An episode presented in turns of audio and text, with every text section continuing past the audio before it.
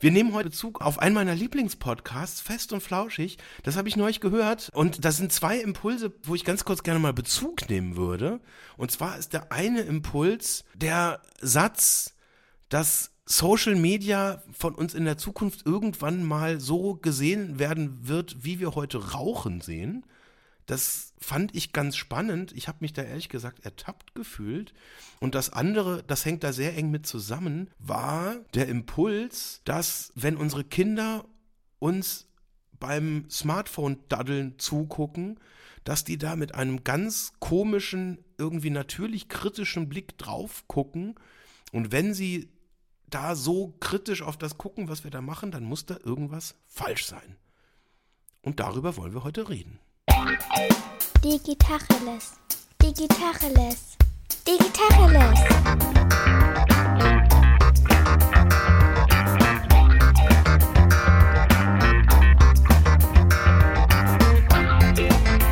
Mein Name ist Jens Wehrmann.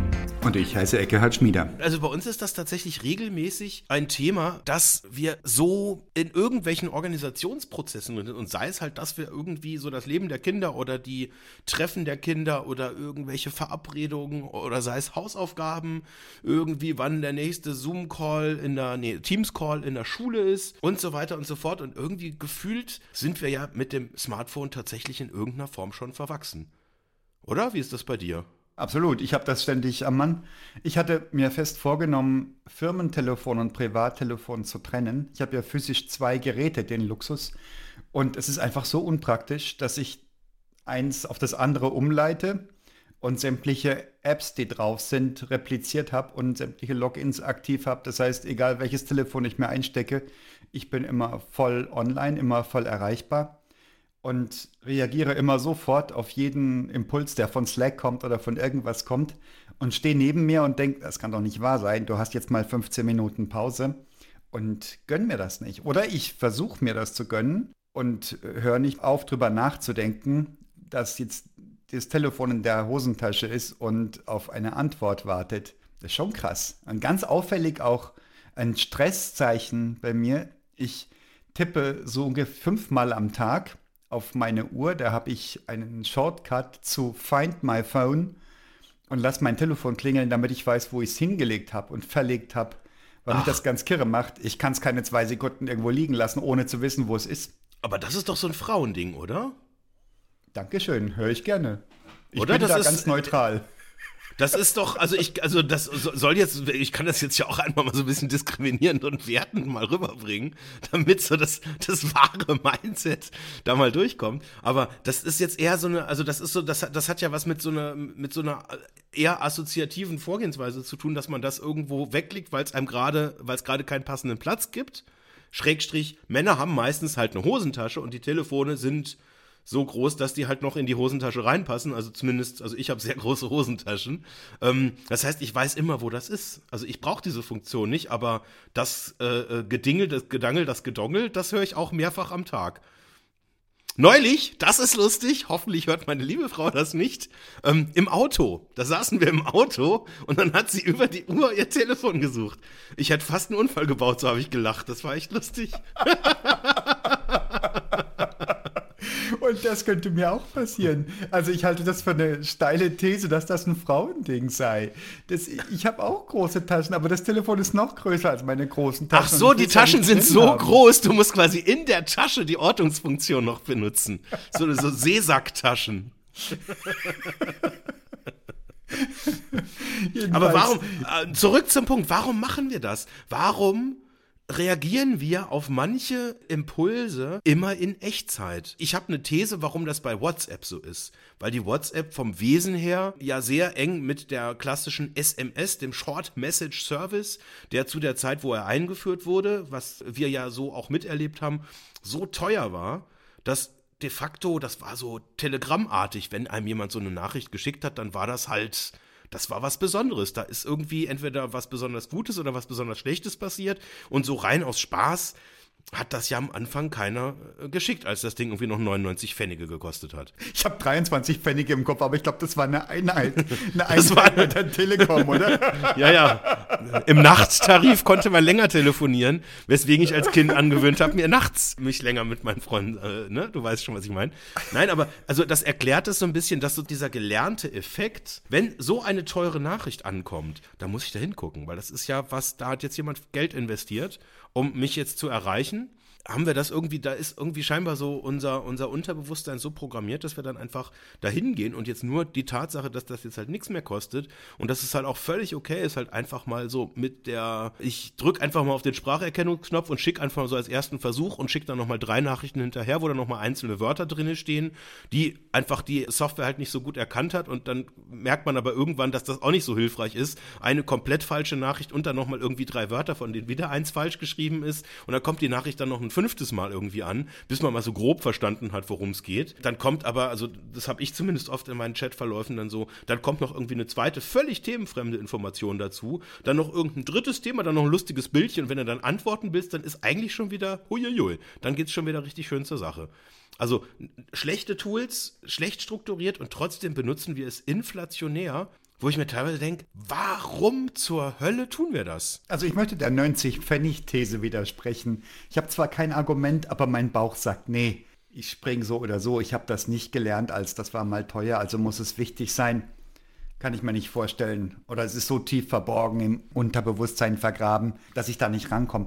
Oder, oder nehmen wir es mal anders aus der Zeit, wo man einfach nicht sehr viele Nachrichten gekriegt hat. Das ist ja nochmal was anderes, wenn man eine Nachricht mal kriegt pro Woche dann macht's Ping Ping und dann guckt man da natürlich hin. Wann war die Zeit, wo man nicht so viele Nachrichten gekriegt hat? Also die ersten Nachrichten, da muss ich meiner Preiskategorie widersprechen. Das war eine Mark 99 und da musste man noch anrufen bei so einer Hotline, wo man dann die Nachricht eingesprochen hat und dann hat das jemand abgetippt wo wir dann uns einen Spaß daraus gemacht haben, für zwei Mack uns einen Spaß daraus gemacht haben, da anzurufen, da irgendwie lustig versaute Wörter zu sagen, dass die das dann abtippen müssen und dann kam da so eine Nachricht. Dafür musste man sich aber so einen separaten Messenger kaufen. Das war sehr, sehr teuer. Schöne Zeit, denke ich. Sind wir so alt? Ich kann es mir nicht mehr vorstellen. Ich bin jung, äh, aber ja, du warst damals wahrscheinlich schon äh, erwachsen und musstest das nicht machen, diesen Quatsch. Nein, aber jetzt mal Spaß beiseite. Das ist, ähm, es, es, geht ja um die Knappheit. Also ob das jetzt irgendwie teuer ist oder nicht, ist ja letztlich dann irgendwie unerheblich. Aber ich glaube, dieses, diese Knappheit, wobei ich meine, da muss ich mir eigentlich selber widersprechen. Jetzt die jüngere Generation, die kennen das ja nur so. Und es ja. ist irgendwie, alle machen so, alle springen immer. Und ich denke mir manchmal, also jetzt wirklich auch selbstkritisch beim Essen, warum muss ich da jetzt hingucken? Nur weil es in der Hose vibriert, warum muss ich da jetzt irgendwie extra gucken? Und warum kommen dann irgendwie so bekloppte Argumente, wenn ich dann nicht mehr Smartphone aus der Tasche ziehe, weil das halt auch auf der Uhr angezeigt wird, dass dann meine Frau oder ich dann unter der Tischplatte dann so heimlich dann so noch so drauf gucken. Man sieht dann noch die Beleuchtung vom Display. Also wenn das keiner mitkriegen würde, das ist doch bescheuert, das ist doch befremdlich, das ist doch völliger Irrsinn eigentlich. Und trotzdem tun wir es. Wir machen es trotzdem. Da gibt es Studien drüber, wenn mich nicht alles täuscht, über dieses Bedürfnis, sich selbst für unabkömmlich zu halten, um dem eigenen Leben Bedeutung zu geben. Und ich finde das Groteskste nicht, dass ich das tue, das tun ja schließlich alle, warum sollte ich besser sein? Das Groteskste finde ich, dass ich daneben dran stehe und sage, tu es nicht, das ist Wahnsinn, das ist Quatsch. Und wenn ich es schaffe, mich zu überwinden, nicht diesem Reflex nachzugeben, dann bin ich die ganze Zeit damit beschäftigt. Wenn ich mir recht zuhöre, kommt mir das vor wie das, was ein Süchtiger über seinen Heroinkonsum sagen würde. Oder eine Alkoholikerin über ihren Alkoholkonsum. Würde ich auch sagen. Ich glaube, es ist exakt das gleiche Grundmuster, was da abläuft im Unterbewusstsein. Oder auch im Bewusstsein. Sind wir körperlich abhängig? Sicher nicht. Du würdest nicht auf Cold Turkey kommen, wenn man dir dein Handy wegnehme. Oh, das weiß ich nicht. Das war, also, also körperlich ist, ist jetzt ein weit gefasster Begriff. Also ist, ist Rauchen, macht Rauchen körperlich abhängig. Da wirst du jetzt sagen, ja, ich werde sagen nein. Also, oder andersrum, kannst du dir aussuchen. A oder B. Also Rauchen ist de facto körperlich abhängig, aber der Entwöhnungsprozess ist, glaube ich, nach zwei oder drei Stunden körperlich maximal. Das heißt, jeder Raucher, der quasi eine Nacht schlafen kann, ohne zwischendrin mal aufzustehen und einen zu rauchen, kann den körperlichen Entzug schaffen. Das heißt, also medizinisch gibt es eine körperliche Abhängigkeit. De facto ist Rauchen ein rein psychisches Problem. Und genau in diese selbe Kategorie würde ich tatsächlich dieses Smartphone-Thema auch reinstecken. Wow. Also mit, mit Ausnahme dass dieser wirklich hart körperliche Effekt, glaube ich, einfach schlicht nicht vorhanden ist. Ich habe schon einen Zukunftsforscher gehört, der sagte, dass die Smartphones schon jetzt der Vergangenheit angehören, dass eben längst an implantierten Devices so gearbeitet wird, dass die realistisch in den nächsten Jahren kommen werden. Und ehrlich, der Gedanke erfüllt mich mit Entsetzen. Nicht, weil ich Angst vor implantierten Devices hätte, sondern weil ich irgendwas in der Hand halten will, was vibriert, wenn ein Anruf kommt. Ich habe jetzt ein ganz geiles Phänomen. Mein Telefon hat ein Geisterklingeln entwickelt. Und meine Familie hat mir das nicht geglaubt, bis es wirklich auf dem Tisch losging und ich zeigen konnte, guck, man sieht nichts. Es gibt keine Telefon-App, die sich anbietet oder irgendwas. Sobald ich das Gerät entsperre, hört es auf zu klingeln und es ist nichts zu sehen. Keine Message und nichts und auch kein Hinweis, dass eine App überhaupt aktiviert gewesen war. Und ich habe das jetzt gestern Nacht gegoogelt und die Threads sind voll davon mit Geisterklingeln auf Telefonen. Nein. Und das scheint Menschen in den schieren Wahnsinn zu treiben. Die Nachrichten lesen sich dermaßen verzweifelt und ist unerklärbar. Ein einfaches Werksreset scheint nicht das Mittel der Wahl zu sein. Man muss da wohl sich irgendwelche speziellen Reset-Codes geben lassen vom Hersteller, um so einen tiefen Reset durchzuführen. Ich habe keine Ahnung, ob das stimmt. So habe ich das gestern da braucht, da braucht man, nein, nein, da braucht man so eine spiritistische Sitzung und so einen Geisterbeschwörer, der dann quasi mit dem Geist in der einfach in Interaktion tritt. ich habe es jetzt erst Nein, nein, das beim normalen Neustart ein leichter, ein leichter Exorzismus ist da völlig ausreichend, Eckhard. Ich habe es beim normalen Neustart versucht und hoffe, dass es schweigt, wenn es jetzt irgendwann klingelt. Liebe Hörerinnen nein, und du, Hörer, also, wenn ich dann nicht mehr melde, bin ich vor Verzweiflung aus dem Raum gerannt. Ja, ja. Nein, also jetzt mal ganz ehrlich, mal Spaß beiseite. Also man muss, das ist jetzt tatsächlich echt recherchiert, wir sind ja vorbereitet, man muss das Handy einfach gegen die Wand schmeißen und laut rufen, weiche von mir! Und das scheint mir das ist alles, ziemlich plausibel. Nein, das sind alles ganz bekannte Effekte, die haben wir beschrieben. Die sind unter, da gibt es bestimmt Studien zu. Nee, aber was ich hatte, auch peinlich, ich hatte schon kein Phantomklingeln, aber dieses, wenn das Telefon in der Tasche quasi Vibrationsalarm macht, das hatte ich schon als Phantomsymptom, also Phantomsymptom. Das gibt's, das habe ich gelesen als Entzugserscheinung von Handysucht. Das hat auch einen wissenschaftlichen Namen. Ich weiß es nicht mehr. Irgendwie Phantomklingeln, glaube ich nicht. Es klang irgendwie komplizierter und wissenschaftlicher. Ja. Aber inhaltlich ungefähr Phantomklingeln. Ja, es ist, wenn du einen Arm abgeschlagen kriegst, dann können die auch noch die Finger jucken. Ja, ja, ja, genau. Und das ist so, wenn man mal die falsche Hose anhat zum Beispiel oder das Telefon geladen werden muss. Manche Telefone müssen ja geladen werden, mehr oder weniger häufig. Ich habe gehört, sowas gibt's ja. Ja. Ja, ist bitter. Also wir sind völlig abhängig von unseren Geräten. Was machen wir jetzt damit? Ist doch blöd. Ja, ist einfach jetzt mal eine, eine, eine kurze Folge, jetzt hätte ich jetzt mal gesagt. Können wir einfach mal so als Problem. Ich sage, mal finger ich dauernd an meinem Telefon rum und gucke aufs Display, ob die Aufnahme auch läuft. Gott, wie blöd ist das denn? Nein, nein, nein, kein Problem. Du, wir lassen das einfach in halber Geschwindigkeit wiedergeben. Dann kriegen wir auch die Zeit voll. Nein, aber äh, jetzt, es gibt ja, also ich, ich, ich kann jetzt mal versuchen, so eine, so eine andere Perspektive da reinzubringen. Weil was ich merke, also du hast vorher Slack angesprochen, dass ich tatsächlich bemüht bin, wenn jetzt irgendwie ein Kollege oder eine Kollegin mich per Slack anschreibt und irgendwie was will, oder eigentlich egal welcher Kanal es dann letztlich ist, ich möchte ungern jetzt gerade in dieser Phase des Homeoffice dann der sein, an dem dann so ein Thema hängt, wo man dann sagt, ah, der Jens hat das jetzt irgendwie einen Tag nicht beantwortet und dann dauert das irgendwie. Und wenn da jemand irgendwie mir so eine ganz simple Frage stellt, dann habe ich irgendwie so diesen Impuls, äh, darauf zu antworten. Was ich merke, was bei uns äh, äh, sich so ein bisschen so zum guten Ton entwickelt hat, oder ich weiß gar nicht, ob ich es gut finde, nein, äh, ich weiß, dass ich es nicht gut finde, dass man nicht einfach anruft, sondern erst eine Nachricht schickt, passt ja gerade. Das ist gut gemeint, oder? Natürlich ist das gut gemeint, wie, wie das meiste gut gemeint ist. Aber ich merke, dass man teilweise, also früher hat man auch irgendwie einfach Leute angerufen und wenn die halt nicht rangegangen sind, dann hat man daraus geschlossen, ja, die haben wahrscheinlich gerade keine Zeit, keinen Bock oder machen halt irgendwie was Cooleres. Und, und heute muss man irgendwie dann teilweise immer erst Tage irgendwie Termine anvisieren und per Doodle dann irgendwie hier noch was machen. Und ich habe manchmal so den Eindruck, weil ich hatte ganz, ganz, ganz am Anfang, als diese äh, komischen äh, Handy-Dinger irgendwie auf den Markt gekommen sind, hatte ich mal mit meinem besten Freund eine Grundsatzdiskussion. Wir haben uns äh, damals in Aachen äh, verabredet und äh, in der Tangente, ich kann mich noch ziemlich genau daran erinnern, und ich habe gesagt, du, lass uns irgendwie treffen. Ich weiß nicht mehr genau, welche Uhrzeit wir gesagt haben. Nehmen wir jetzt mal acht irgendwie als Uhrzeit. Und dann hat er gesagt, ja, weiß ich noch nicht, ich, ich rufe dann an. So nach dem Motto, wir haben jetzt eine Technologie, ähm, wir müssen uns nicht festlegen. Und ich so, ach du, äh, acht wäre doch ganz cool, dann treffen wir uns doch um acht. Und er so, nö, ruf an.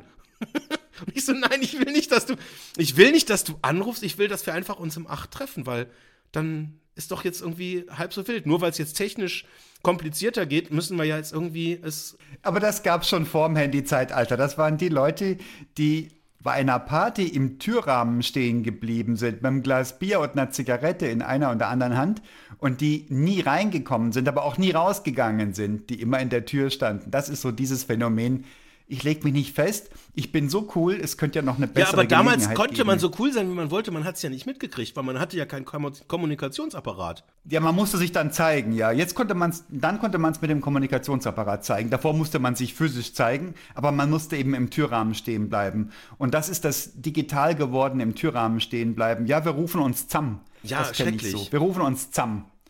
Das heißt, das heißt alles und nichts, ja. Könnte sein, könnte sein, das nicht. Und das ist ja üble Kiste. Ja, stimmt.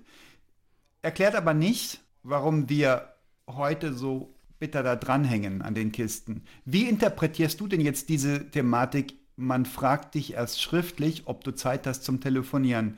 Warum nervt dich das? Ich glaube, die Ursache ist tatsächlich ein anderes Kommunikationsempfinden. Das ist jetzt vielleicht in unterschiedlichen Lebenssituationen, unterschiedlichen Generationen, glaube ich, dass es da einfach so andere Kernerfahrungen und Gewohnheiten halt irgendwie gibt. Und bei mir ist so dieses Telefon, das ist das, das ist das Medium. Früher hat man die Leute angerufen und irgendwie, es gab ja nichts anderes, also war das natürlich das Medium. Und heute haben wir eben diese Möglichkeit, mal kurz durchzutickern, passt's gerade und dann kann ich natürlich mehr Informationen kriegen, zum Beispiel in fünf Minuten oder gerade nicht oder ich habe einen Termin bis zwei. Also im Prinzip ist das, das differenziert, die differenzierte Art zu kommunizieren, anstatt einfach nur stumpf anzurufen und dann schicke ich halt irgendwie eine Nachricht zurück. Ich meine, das ist ja auch ein hilfreiches Feature, dass ich sage, ich rufe dich gleich zurück, von dem ich auch wirklich häufig Gebrauch mache. Wobei ich ehrlich gesagt auch davon Gebrauch mache in Fällen, wo ich nie zurückrufe. Entschuldigung an alle Menschen, die immer noch auf einen Rückruf von mir warten. Ich kann dir nicht folgen. Du bist jetzt gerade weit geschweift, mein lieber Jens. Das ist ein Feature, was der Generation geschuldet ist, habe ich jetzt gehört, oder eine Verhaltensweise.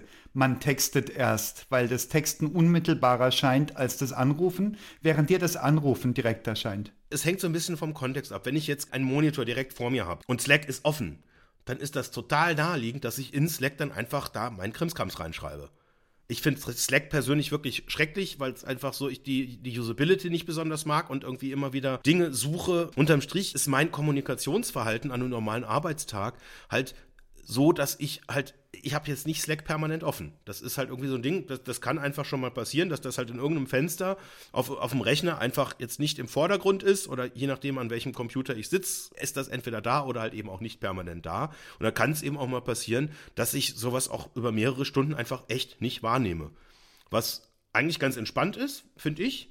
Ist ähnlich wie mit einer E-Mail, da hat man irgendwie jetzt auch nicht den Eindruck, dass man das irgendwie ständig und sofort und irgendwie, weiß ich nicht, aus irgendwelchem Grund, aber bei einer E-Mail scheint das okay zu sein, wenn man einen Tag später oder zwei antwortet.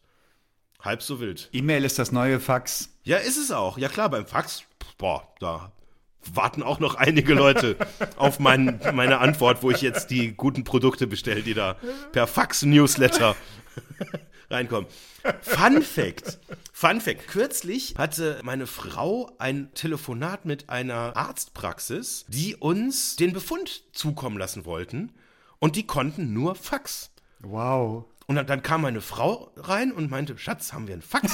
Und ich so, wow, wow. Neben dem Kühlschrank, links hinten im Eck. Nee, nee, du wirst lachen. Wir haben natürlich einen Nein, Fax. ihr habt eine, das ihr habt ist eine Fax-to-E-Mail-Schnittstelle, oder? Ja, natürlich. Wir haben halt in der Fritzbox halt das Fax-to-E-Mail-Ding. Wir haben dafür eine Nummer tatsächlich. Wow. Aber das Kernproblem war, also ich habe das jetzt, um ganz ehrlich zu sein, also in dieser Dekade auf jeden Fall jetzt noch nicht benutzt. Ich weiß nicht, das, das, müsst, das kann man vielleicht mal raus, das liegt Jahre auf jeden Fall zurück, dass ich wirklich einen Fax Ja, aber man kann doch wohl von einer Sprechstundenhilfe verlangen, dass er oder sie das Ding abfotografiert und zumailt. Nee, nee, nee. Datenschutz, hallo? Und Fax ist geschützt. Okay. Ist totaler Blödsinn.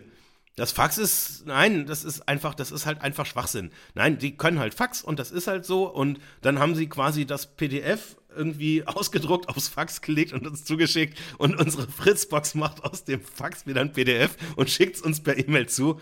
Es passt. Die Qualität ist halt sehr viel schlechter, was bei einem bildlichen Befund ziemlich bescheuert ist. Ist egal. Aber ich fand das so unglaublich lustig, weil das Kernproblem, und jetzt musste ich echt festhalten, war, ich habe wirklich mehrere Minuten gebraucht, um unsere Faxnummer rauszufinden. Ja, logisch. Wie willst du, dann musst du in die Fritzbox rein und gucken, wie du die Telefoniegeräte zugeordnet hast. Oder wie hast du das gemacht? Nee, ich, ich habe sie, ich hab sie hergeleitet. Ich, ich konnte mich an das Schema, wie ich damals die Rufnummern mir ausgesucht habe, noch erinnern. Und ich habe sie tatsächlich über Logik herleiten können. Aber das war sehr, sehr lustig. Und dann dann wirklich eine Minute, nachdem ich dann die Faxnummer auf den Zettel geschrieben hatte, kam dann tatsächlich die erlösende E-Mail mit der, mit der Faxnachricht. Und ich, das hat, das hat tatsächlich so eine Form von.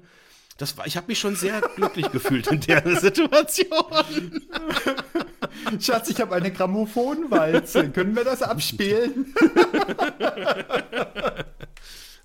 Ja, ja, von Spotify direkt auf Grammophon.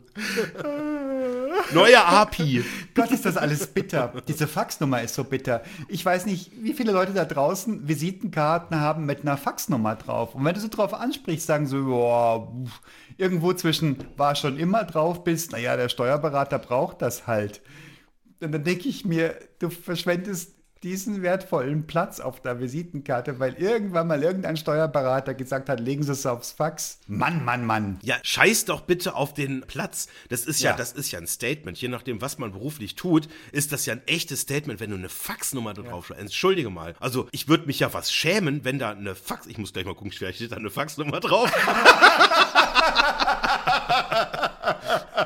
Das steht nicht, das hätte ich dir nicht durchgehen lassen, lieber. Nein, nein, ich glaube bei uns, steht- also ich glaube beim letzten Mal war es tatsächlich so, wir haben dann, weil wir gerade im Umzug waren und irgendwie gedacht haben, selbst die Adresse ist irgendwie eigentlich nicht so wichtig. Wir haben die Adresse tatsächlich auf die Visitenkarte auch nicht mehr draufgeschrieben, weil wir gesagt haben, wen interessiert's? Ja, ja, ist ja richtig. Das ist doch, das ist irgendwie in unserer aktuellen Welt, wenn ich es rausfinden will, ja mein Gott, dann muss ich das, dann steht das ja an allen Ecken und Enden, aber das muss ich wirklich nicht auf Papier drucken. Krass, eigentlich war, ja. Da, so weit war ich jetzt noch gar nicht. Aber stimmt, ist vollkommen, vollkommen richtig. Cool. Ein Ort willst du vielleicht so grob zuordnen? Eine Stadt? Wir haben tatsächlich noch, obwohl es eigentlich auch so unsere Telefonanlage steht physikalisch in Düsseldorf, aber wir haben halt einen Münchner Rufnummernblock. Wir gehen davon aus, dass man über die Vorwahl, also wir haben eine Festnetznummer, das ist ziemlich äh, oldschool noch. Das ist wirklich wahr. Ja, aber auch irgendwie so, weil die Nostalgie und so nach dem Motto, hey, wir können auch die alte Welt und wir verbinden das.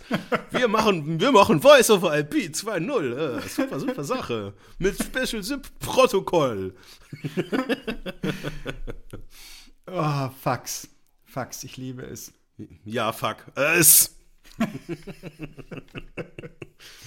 Ja, warum machen wir das in dieser Häufigkeit, in dieser Omnipräsenz? Ich habe teilweise den Eindruck, wenn ich eine Stunde telefoniere, dann bin ich fünf Minuten damit beschäftigt, auf allen möglichen Geräten die roten Punkte erstmal wegzumachen. Ja. Hier noch ein Ding, dann da noch ein Ding, Ja. dann da noch schnell, dann da noch schnell bei Ja. LinkedIn irgendwie noch einen Kommentar irgendwie noch quotieren und noch schnell den Like irgendwie draufsetzen. Ja, ja, ja, ja. Habe ich auch gesehen. Danke, dass du danke, dass du danke gesagt hast. Danke dafür. Danke, dass du danke gesagt hast, dass ich danke gesagt hatte. Ja, genau. Ähm, und so weiter. Und warum machen wir das? Sind wir so süchtig nach Anerkennung? Warum müssen wir ständig irgendwie an uns runterschauen und irgendwie checken, ob alle Kanäle richtig beantwortet sind? Warum müssen wir in dieser Geschwindigkeit da unterwegs Also ich sein? werfe jetzt mal einen Joker ein. Corona. Weil wir die Leute nicht mehr sehen, weil wir ihnen nicht mehr begegnen an der Kaffeemaschine, weil wir ihnen beim Bäcker nicht mehr über den Weg laufen. Deswegen versuchen wir, die Kontaktpunkte zu sichern. These. Nee. Wieso nicht? War vor Corona schon so, war, ich merke da keinen Unterschied. Also, was ich merke, dass Kommunikation teilweise entartet in der Form, dass ich mit Leuten teilweise mich völlig verzettel. dass ich mit denen einfach quatsche und quatsche und über tausend Sachen rede, also jetzt gerade so im geschäftlichen Kontext, dass es dann plötzlich doch sehr vertraut, sehr privat wird und dass da ganz viele Dinge plötzlich besprochen werden und die, die Ausführlichkeit einfach zunimmt. Das ist bei mir so einer meiner Lieblingseffekte bei Corona. Da können wir ja gleich mal so die Top 5 der besten Corona-Effekte machen. Das wäre tatsächlich Platz 5 bei mir, der großen Top 5 der Corona-Errungenschaften, dass die Kommunikation intensiver wird. Du meinst weitschweifiger oder meinst du intensiver? Sowohl als auch. Okay. Wenn ich den Unterschied richtig verstehe. Also, ich habe weder das eine noch das andere gemerkt. Ich habe gemerkt, dass wir expliziter werden. Ich sage das selbst und ich kriege das auch gesagt. Das war jetzt aber mal ein sympathischer Kontakt zum Beispiel. Das würde man nicht so direkt sagen, wenn man sich gegenüber sitzt oder sich im richtigen Leben getroffen hat. Die nichtsprachlichen Signale scheinen uns zu fehlen, auch bei einer Zoom-Übertragung, die uns Sympathie oder Antipathie signalisieren. Und wenn Sympathie besteht, scheinen wir ein Bedürfnis zu haben, das auszudrücken, weil wir das Gefühl haben, wir können es nicht sprachlich nicht ausdrücken. Also es ist nicht vermittelt worden, wenn ich es nicht sage. Das habe ich wahrgenommen. Aber mehr rumquatschen, ich quatsch sonst auch immer rum. Und tiefer quatschen tue ich, glaube ich, auch nicht. Also das müsste ich mal beobachten, aber ich hätte das jetzt nicht bestätigt, so spontan. Was ich merke, so ein kleiner Lifehack dazu, äh, wenn die Leute dich fragen, und wie geht's so mit dem Homeschooling, wenn du dann sagst, ja, passt schon, wir machen halt das Beste drauf, dann bleibt das auch so, wenn du sagst, ja, richtig scheiße gerade, oder? Auf einmal hast du ein Gespräch am Start, aber hallo.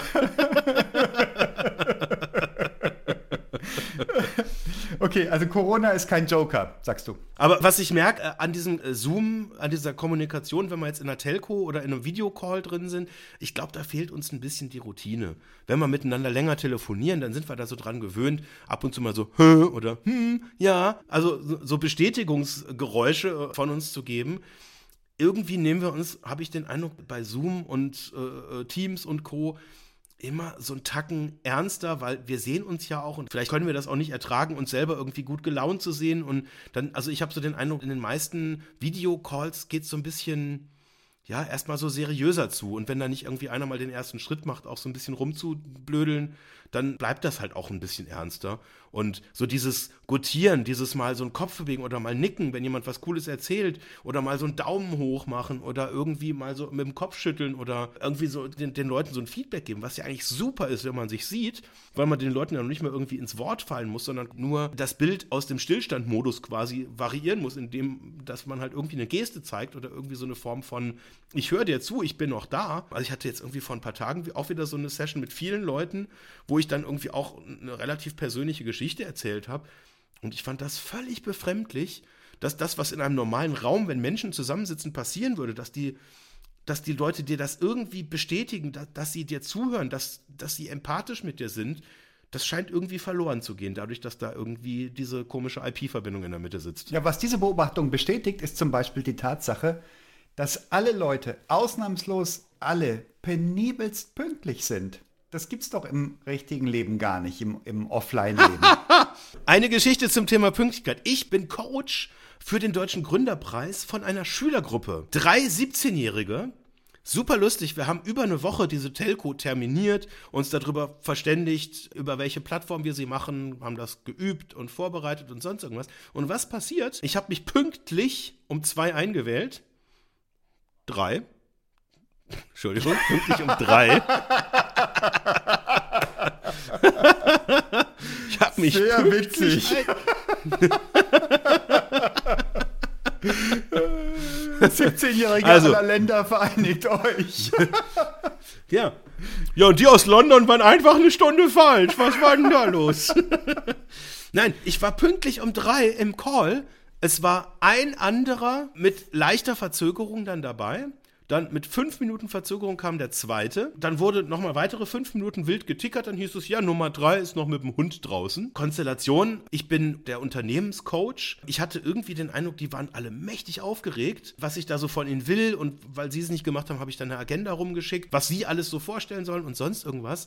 Und da habe ich echt erstmal geschluckt. Es war dann 15.15 Uhr. Wir waren dann vollständig, aber der dritte Kollege, der mit dem Hund noch draußen war, der hatte einen Laptop ohne, weiß ich nicht, ob das kaputt war aber, oder ob einfach nie ein Lautsprecher eingebaut wurde, aber er, konnte uns nicht hören. Wir haben dann irgendwie über Textnachrichten dann rausgefunden, dass er auch andere, also Audio, dass er einfach keine Audioquellen wiedergeben kann. Ja, ging halt nicht. Ja, Kopfhörer hatte der Papa mitgenommen, war in dem Haushalt keiner mehr verfügbar der ist dann einfach wieder rausgegangen irgendwann. Es ging halt einfach nicht. Wir haben dann eine halbe Stunde versucht quasi. Und da habe ich auch so gedacht, oh, das ist ja krass. Mhm. Das hatte ich mir anders vorgestellt. Was so jetzt so dieses Thema, weiß ich, so Flexibilität. Ich meine, es war halt ein Zoom-Link, da musste man halt draufklicken. Also jetzt in meinen Augen jetzt was eher sehr, sehr Selbstverständliches. Aber es hat tatsächlich nicht geklappt. Fand ich krass. Es gibt dieses andere Phänomen noch, dass hier die Kiddies in dem Alter gar nicht mehr WhatsAppen, wie wir das tun, mit Text oder auch mit eingesprochenen und dann transkribierten Text, sondern die schicken sich ja Tonfiles die sie dann laut in der S-Bahn anhören. Dann schicken sie sich Tonfiles zurück. Also sie nehmen was auf und schicken das weg. Und das erkennt man daran, dass sie das Telefon wie ein Toast vor sich halten also gar nicht aufnahmebereit, sondern nur sendewillig und senden sich dann Zeug zu. Ja. Kann das damit zu tun haben? Ich warte ja darauf, dass irgendwann mal einer der Menschen, die ihr Telefon so benutzen, dann auf die spektakuläre Idee kommen, dass man so eine App entwickeln könnte, wo diese Tonkommunikation einfach so in Realtime passiert, ohne dass man immer auf den Aufnehmen-Knopf und das dann senden muss. Das ist da, also da, das erfindet bestimmt auch demnächst mal jemand. Da freue ich mich schon drauf, wenn das mal jemand erfindet. Also das die Telefon-App. Wäre eine konsequente Weiterentwicklung, völlig richtig. Aber ich glaube, es würde nicht so erfolgreich sein, weil ich könnte mir vorstellen, da bin ich wahrscheinlich böse unterwegs, aber ich denke mir, dass der Vorteil, WhatsApp so zu benutzen oder ein Telefon so zu benutzen mit asynchronen Audiofiles, ich muss nicht tippen, deswegen Audio, aber es quatscht mir auch keiner rein, während ich rede. Das ist wunderbar. Und ich, ich kann es löschen. Wenn es scheiße ist, kann ich es wieder löschen. Auch praktisch. Ah, guter Punkt. Guter Punkt, wenn ich mich verquatscht habe. Ich habe Leute den Strand langlaufen sehen mit einem Telefon wie ein Toaster vor dem Mund und erzählen und machen und tun und und du denkst dir, alter Verwalter, das ist jetzt hart an der Grenze zu Dings. Hätte man früher gesagt, der ist Dings. Ich kann mich noch an diese absurde Situation erinnern, als es die Veranstaltung noch gab, die Cebit, wo dann irgendwie so Geistermenschen vor den Hallen standen und mit sich selber geredet haben. Und wenn man den Knopf, ja, genau. und wenn man den Knopf im Ohr halt nicht gesehen hat, und dass die einfach normal telefoniert haben, hätte man auch gesagt, okay, wow, äh, das hat gute Auswirkungen auf die Leute hier. Willkommen im Club. Aber wir haben es noch nicht raus. Also die, diese These widerlegst du, dass die Leute pünktlicher sind. Wobei ich den Eindruck völlig teile, man nimmt sich ernster auf Zoom. Und es liegt auch daran, du kannst nicht so spontan mal reinquatschen. Merken wir hier schon beim Podcast aufnehmen, dass wenn wir beide gleichzeitig quatschen, ist irgendwie doof.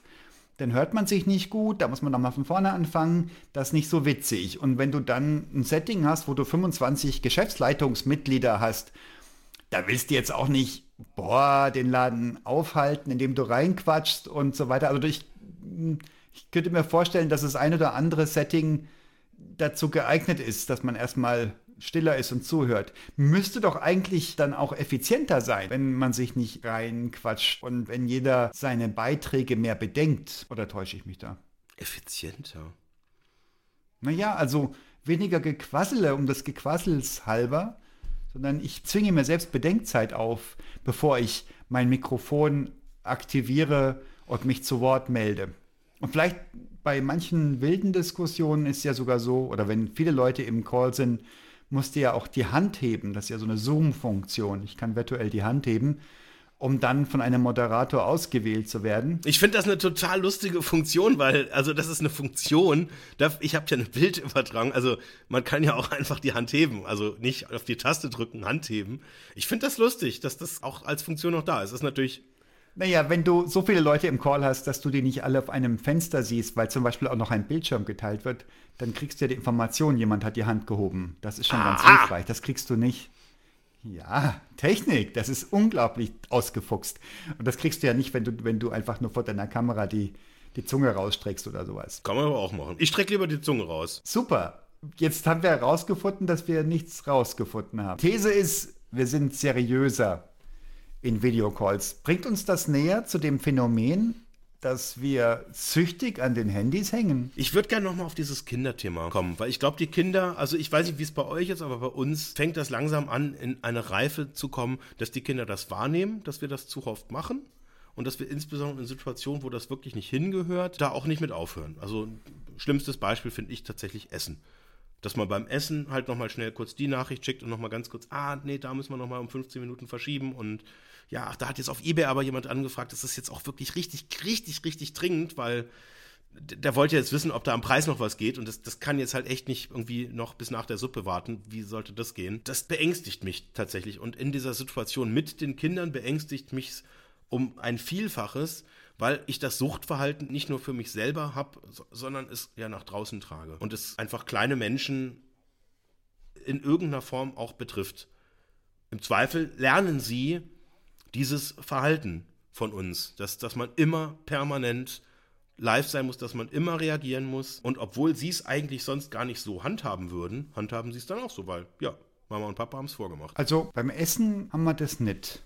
Das haben die Kinder ein, zwei Mal machen wollen, dann haben wir schon gesagt, nee, also beim Essen keine Handys. Das fällt mir jetzt aber auch nicht schwer, mich dran zu halten. Ich freue mich wirklich, ich sehe meine Kinder eh viel zu selten, selbst im Homeoffice. Und ich freue mich, wenn ich sie sehe und wenn sie alle da sind zum Essen. Und schnell genug ist es ja vorbei schon wieder. Ich hatte tatsächlich mal vor, das ist schon jetzt viele Jahre her tatsächlich, hatte ich mal eine Grundsatzdiskussion mit meiner Schwiegermama, die das auch hart angesprochen hat, die gesagt hat, dass sie das fürchterlich findet dass sie es unhöflich findet und dass sie es wirklich einfach auch nicht gut findet. Und das hat gesessen ein Stück weit. Das war halt so ein Ding, ich wollte das nicht hören als Kritik, aber das hat bei mir bis heute irgendwie sich eingebrannt und das ist irgendwie was, ja, das ist definitiv aus verschiedenen Gründen einfach nicht gut. Es gibt, glaube ich, ganz, ganz wenige Dinge, die wirklich ernsthaft dringend sind. Mir ist das im Büro mal aufgefallen, dass, das habe ich so ein Stück weit auch auf so ein Altersthema zurückgeführt, dass es auch so eine Flucht ist, dass man, gerade wenn man jetzt mit, mit Menschen an einem Tisch sitzt, neue Kollegen oder man ist selber neu und man fühlt sich nicht so vertraut, dass es manchen Leuten schwerfällt, dann einfach mal so ein Gespräch anzufangen, Smalltalk zu machen. Und dann ist es irgendwie so das Naheliegendste, dass man sagt, ja gut, jetzt ist ja hier Mittag, äh, jetzt ist ja Freizeit, ja, dann checke ich da halt irgendwie so meine Nachrichten, so nach dem Motto in Klammern, ich darf es ja bei der Arbeit eigentlich nicht, als wenn das irgendjemand interessieren würde, ob man es dann irgendwie effektiv dann wirklich macht und ich mal kontrollieren kann es auch nicht. Aber ich habe das in meiner Interpretation als eine Angst empfunden und habe dann tatsächlich irgendwann, beziehungsweise mich hat ein Kollege da mal an gesprochen darauf und der hatte eine ganz simple Idee, nämlich, dass wir Handyverbotsschilder aufstellen. Haben, wir haben dann wirklich bei uns in der Firma in den sozialen Bereichen also da, wo Meetings abgehalten werden, da, wo gegessen wird und in der Kaffeeküche und Co. haben wir gesagt, da ist einfach kein Handy. Das ist, das ist Kommunikationsspace, aber eben zwischenmenschliche Kommunikation. Und das Ziel, wenn man da gemeinsam Zeit verbringt, ist, dass wir uns kennenlernen, dass wir dann auch mal was erzählen und jetzt nicht einfach nur halt jeder in sein Handy irgendwie reinguckt und mal stumm nebeneinander sitzt, und jeder so ein bisschen so in seiner digitalen Bubble halt irgendwie das einfach weiter bedient. Und das haben wir dann irgendwann nochmal erweitert. Das fand ich auch eine echt coole Idee. So ein Tagesthema. Und hier, jemand, der wollte, hat dann einfach ein Thema. Das war quasi dann mit so einer kleinen Freifläche in diesem Verbotsschild. Da konnte man mit dem Edding was draufschreiben zum Wegwischen. Und da konnte man ein Thema reinschreiben. Und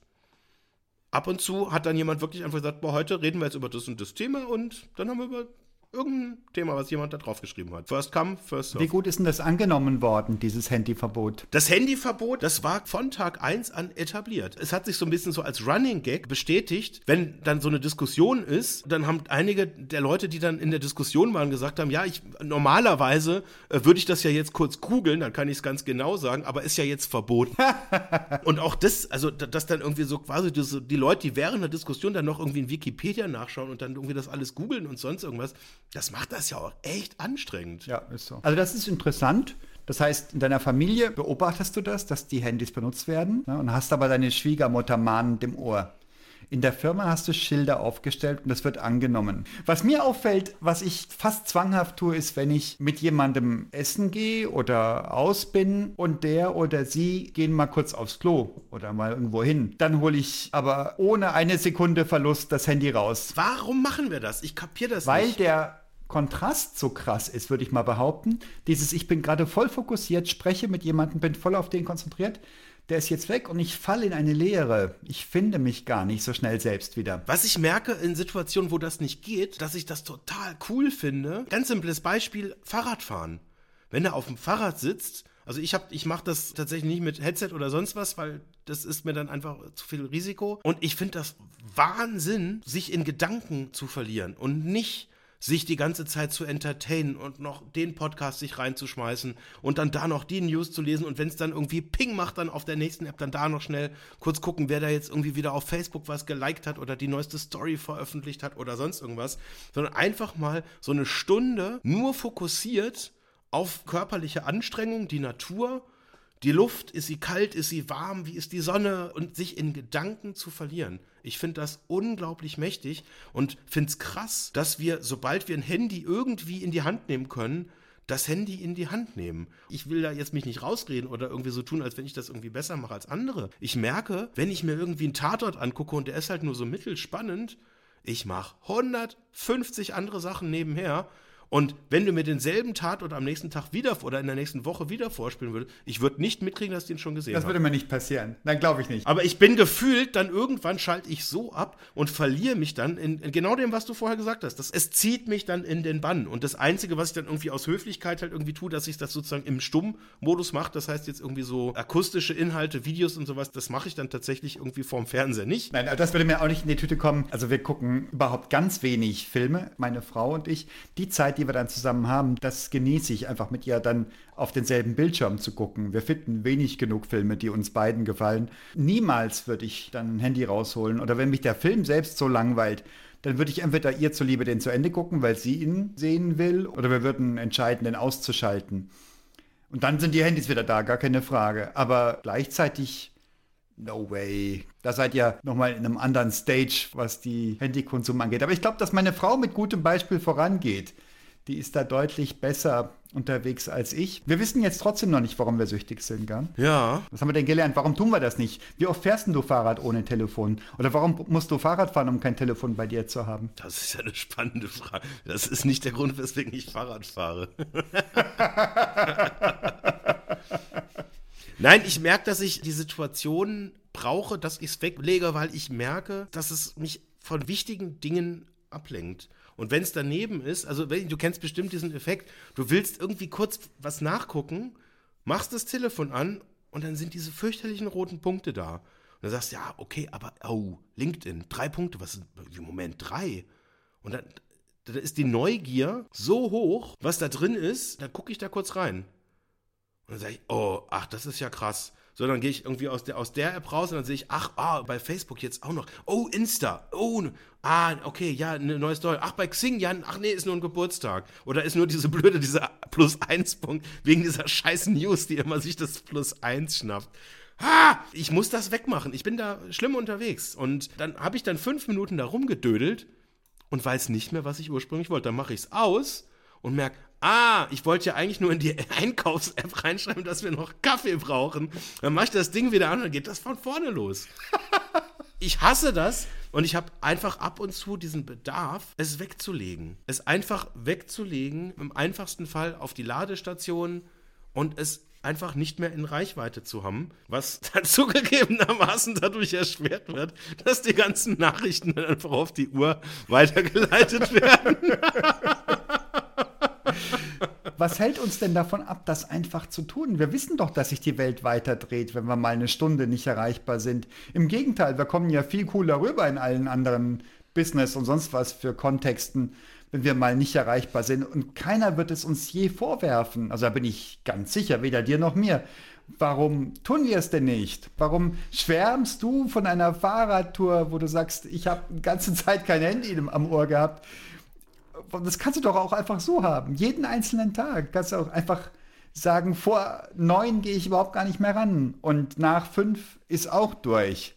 Kannst du doch einfach machen. Warum tun wir das nicht? Ich habe keine Antwort. Ich habe keine Ahnung. Ich habe keine. Ich glaube, es ist wirklich, es ist einfach klassisches Suchtverhalten. Warum äh, höre ich nicht auf, irgendwie Droge 1, 2, 3. Äh, Belohnungssystem. Was auch immer es dann irgendwie im Konkreten ist. Warum lasse ich es nicht einfach? Es ist ein zwanghaftes äh, Verhalten. Es werden halt irgendwie, keine Ahnung, äh, Endorphine ausgeschüttet und dieses Belohnungsverhalten. Also bei Social Media ist es, ist es relativ krass, weil es gibt einen Indikator dafür, wie das, was ich da mache oder eben auch nicht mache, bewertet wird. Und ich habe einfach, ich glaube, der Mensch ist so angelegt, dass er einfach dieses Belohnungssystem halt irgendwie braucht. Und wenn du irgendwie auf der Bühne stehst und sagst was und die Leute lachen, dann tut uns das gut. Wenn sie applaudieren, tut uns das gut. Wenn sie aufstehen und dir Standing Ovations geben, wow. Es ist eine völlig andere Sache, als wenn du da oben stehst und was richtig Geiles erzählst, von Herzen und mit Inbrunst und mit Leidenschaft. Und die Leute sitzen einfach alle nur so da wie im Teams-Call und sind völlig regungslos. Stell dir das vor, du stehst auf der Bühne, 200 Leute, du erzählst einen Witz und alle sitzen so da wie im Zoom-Call. Das wäre doch schrecklich. Du, ich hab das öfters. ich kenne das ehrlich gar nicht anders. ja, und dann tun wir so, als ob das kommerziell sinnvoll wäre, als ob das uns weiterbringen würde oder ja. als ob das Netzwerken im Vordergrund stünde. Ja, das, das ist, da sind wir Großmeister drin, uns dann quasi die passenden Ausreden. Ich meine, ich habe ja vorher auch hier meine Lieblingsausrede. Ja, ich möchte nicht, dass die Kollegen auf mich warten, dass sich die Projekte verzögern, weil der Chef so lange braucht, um zu antworten. Und deswegen, ne, immer schön checken, ganz wichtig, ist halt kompletter Blödsinn, ist ja klar. Aber natürlich gibt es genügend Gründe, äh, die man dann irgendwie sagen kann, warum das dann irgendwie doch alles wichtig ist.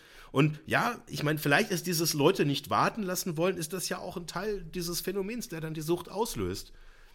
Und ich verstehe das nicht, warum wir, weil es ist ein asynchrones Medium, warum nutzen wir es an vielen Stellen quasi synchron? Machen wir was anderes nach diesem Podcast? Machen wir, nehmen wir uns was vor? Sagen wir, boah, eine Stunde handyfrei am Tag und dann fangen wir an zu stückeln, gell, damit es sich besser ausgeht. Machen wir Handy-Todzeiten, wo wir sagen, kannst mich mal, ich gehe nicht ran. Ich habe das vor Ewigkeiten mal gemacht. Das war in dem Jahr, bevor das iPhone erfunden wurde. Da habe ich das mal in einem Projektkontext so gemacht. Da hatten wir wirklich Zeitstress und da haben wir uns äh, mit dem Team darauf committed, E-Mails und Kommunikation nur nachmittags. Also es war ein Team von Entwicklern und da haben wir einfach ganz klar gesagt, nach Mittagessen kein Problem, aber vorher wird gearbeitet. Wow. Und ging? War super. Ganz einfache Regel. Ich weiß gar nicht, was man heute machen würde, wenn man sagt, wenn mich dann jemand per Slack fragt, hast du mal fünf Minuten? Und ich dann irgendwie acht Stunden später sage, klar. ja. Es ist schneller geworden, der Takt ist schneller geworden. Die Dinge ändern sich auch schneller. Ich glaube, es tut uns nicht gut, weil das sind ja ein Haufen Impulse und ein Haufen permanent werden, werden irgendwelche Synapsen befeuert. Wir müssen ständig auch die Themen ja wechseln.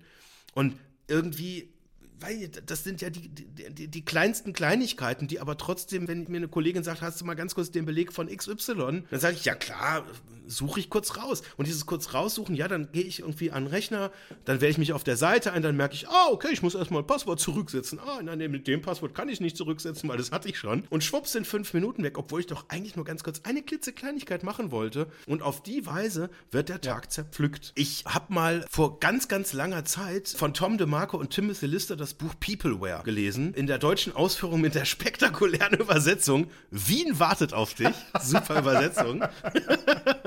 Und da wurde auf eine wissenschaftliche Studie hingewiesen, dass das menschliche Gehirn nach einer Ablenkung etwa 20 Minuten braucht, um von der Konzentrationsfähigkeit wieder an der Stelle zu sein, oder von der Vertiefung der Konzentration wieder de, auf dem Niveau zu sein, wie es vor der Störung ist. Also sprich, bau drei Störungen gleich verteilt über eine Stunde ein du und du hast überhaupt ja. keine Konzentration mehr. oh, das mehr. klingt sehr plausibel. Verrückt, ja. oder? 20 Minuten weiß ich nicht, aber auf jeden Fall viel zu lange. Das kann man spüren. Wenn man uns das überlegen, ich meine, wenn, wenn wir das zulassen, wir, wir legen das Te äh, Telefon auf den, auf den Tisch und also, wenn das nur drei Impulse pro, pro Stunde wären, dann, dann würden wir diese Folge nicht aufnehmen. Ja. Wäre jetzt mal meine These. Also von daher, wir verdaddeln unsere Konzentrationszeit. Ja. Also These an der Stelle, haben wir überhaupt noch Phasen, wo wir uns überhaupt konzentrieren müssen? Oder machen wir einfach irgendwie dann Dinge, die so leichtfüßig sind, dass man sagt, ach, das kann ich auch im Prinzip mit der Hälfte der Konzentration eigentlich so immer so pa parallel nebenher machen? Ich empfinde das als maximal defizitär, wie ich unterwegs bin. Also ich habe immer das Gefühl, ich müsste jetzt endlich mal eine konzentrierte Phase einschieben, wenn ich da mal eine habe. Gerne eine Session mit äh, Kolleginnen und Kollegen, wo wir wirklich Zeug erstellen, also wirklich Dinge tun zusammen, die dann hinterher sichtbar sind und die eine Wirkung haben, das ist dermaßen befriedigend und befreiend. Ich hatte eine ganz lustige Begebenheit, die sich zugetragen hat, nachdem wir angefangen hatten, letztes Jahr diesen Podcast aufzuzeichnen. Da hatte ich mit jemandem Kontakt, ich weiß nicht mehr genau, was der von mir wollte. Auf jeden Fall war so inhaltlich meine Aussage, ja, ich, ich mache halt gerade so einen Podcast, willst du da mal reinhören? Und irgendwie hat er sich, glaube ich, dann genötigt gefühlt, da mal reinzuhören. Und irgendwie zwei Tage später kam dann irgendwie die Nachricht, hoi, das geht ja eine Stunde. Mit dem Beisatz, und jetzt wird's lustig, ich bin 34 Jahre alt, so eine lange Aufmerksamkeitszeit habe ich nicht. So, und dann erinnere ich mich an dieses Wort, das habe ich jetzt in den letzten Monaten immer wieder gehört. Es ist für mich äh, auch ein Stück weit zum Sinnbild geworden, dass es da ein Generationenthema gibt. Weißt du, du kennst dieses Wort Snack-Content. Ja. Dass man Informationen wie so ein Snickers einfach viel Kalorien, irgendwie nicht gut für mich und ich hau das rein, ich habe eine Minute Spaß und danach ist eigentlich alles schlechter geworden, aber irgendwie Snack halt. Snackable, kenne ich als Eigenschaftswort. Das muss snackable sein, ja. Fast Food für die Seele. Und es führt zur Verfettung. Es ist nicht gut für uns. Und trotzdem, wir machen's. Also, wie gesagt, also ich bin ja eingestiegen mit diesem Satz, der mich so nachdenklich gemacht hat mit dem Rauchen. Ja. Früher, da hat man geraucht. Im Auto. Mein Papa hat Pfeife geraucht im Auto wenn wir in Urlaub gefahren sind, ja klar, wir haben alle nach Pfeife gerochen. Das war in der damaligen Zeit, glaube ich, einfach, das war, das, das war nicht verpönt. Wenn das heute jemand anfangen würde, weil da gibt es bestimmt Gesetze dagegen, dass man das, das gar gibt nicht. sicher Gesetze, ja, glaube ich auch. Ja. Es erscheint uns heute absurd, wenn du als Familienpapa mit kleinen Kindern in ein Auto steigst und dir eine Pfeife anmachst.